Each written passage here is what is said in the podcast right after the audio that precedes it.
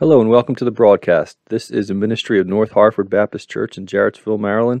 Visit us online at northharford.org.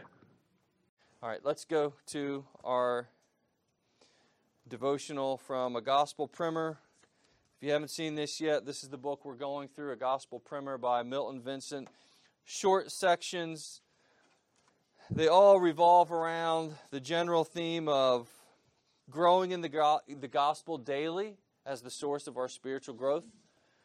And this week is section 10 Enslaved by Christ's Righteousness.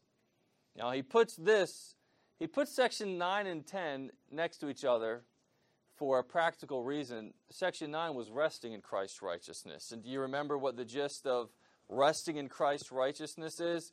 It is that we're saved by his righteousness credited to us, not by works. It's not by his righteousness plus ours. It's we're saved 100% by his righteousness, not by ours, not by our works, not by our obedience. Well, that does not mean therefore we live however we want. The Bible doesn't teach that. And so section 10 is enslaved by Christ's righteousness. And here's what he says The righteousness of God, credited to me through Christ, is not merely something I rest in, but it is also the premier saving reality by which God governs me. According to Romans 6, when I obeyed the gospel call, I was both declared righteous and, quote, became a slave to righteousness, end quote, at the same time. Uh, footnote number 30, Romans 6 and se- verse 17. But thanks be to God that you became obedient from the, heart to that form of teaching which you were committed.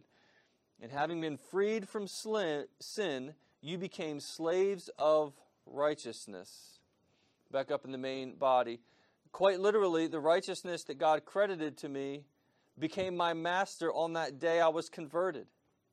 And now I am daily called by God to surrender the members of my being as slaves to do whatever this righteousness dictates. Romans 6:19 in the footnote, for just as you presented your members as slaves to impurity and to lawlessness, resulting in further lawlessness, that's talking about us when we were lost, so now present your members as slaves to righteousness, resulting in sanctification, which would be growing in holiness. All right, back up in the main body, second paragraph that I would be called to present my members as slaves of this imputed righteousness implies that my justification has something to say to me by way of directing me how to live my life each day. That's a long sentence there. The structure and the concept is pretty simple. The fact that we're declared righteous by faith is not just something that's true about us in terms of our status before God, but it also directs how we live uh, we become slaves of righteousness. Just put it in layman's terms, we become people who really want to obey God. Right? What it directs me to do is to be holy, and what results from my obedience to its rule is sanctification or holiness of life. The footnote Romans 6:19 So now present your members as slaves to righteousness which results in sanctification. Hence, it could be said that sanctification is merely the lifelong process wherein I joyfully surrender myself to God's imputed righteousness and then do whatever this righteousness directs me to do. Indeed, God has clothed me with his righteousness. Now he wants this righteousness to master me. The more I exult in the reality of my justification in Christ, the more I position myself to experience the full let me see if I have this. Three more, three more lines. The full governing force of its sanctifying power in my life. And the more sanctified I become, the more I experience the full breadth of eternal life that God has given to me in Christ. You can see the idea of spiritual growth. In if you were to zoom out and just think of this in real general terms, real simple terms, what is he doing? He's connecting our identity in Christ with the way we live. There's far too many people in the world who they think their identity is child of God.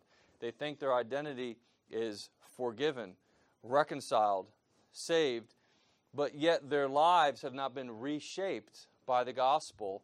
They're not living with the heart fully given over to obedience. Well, the biblical picture ties identity and life together. And that's what he's trying to do.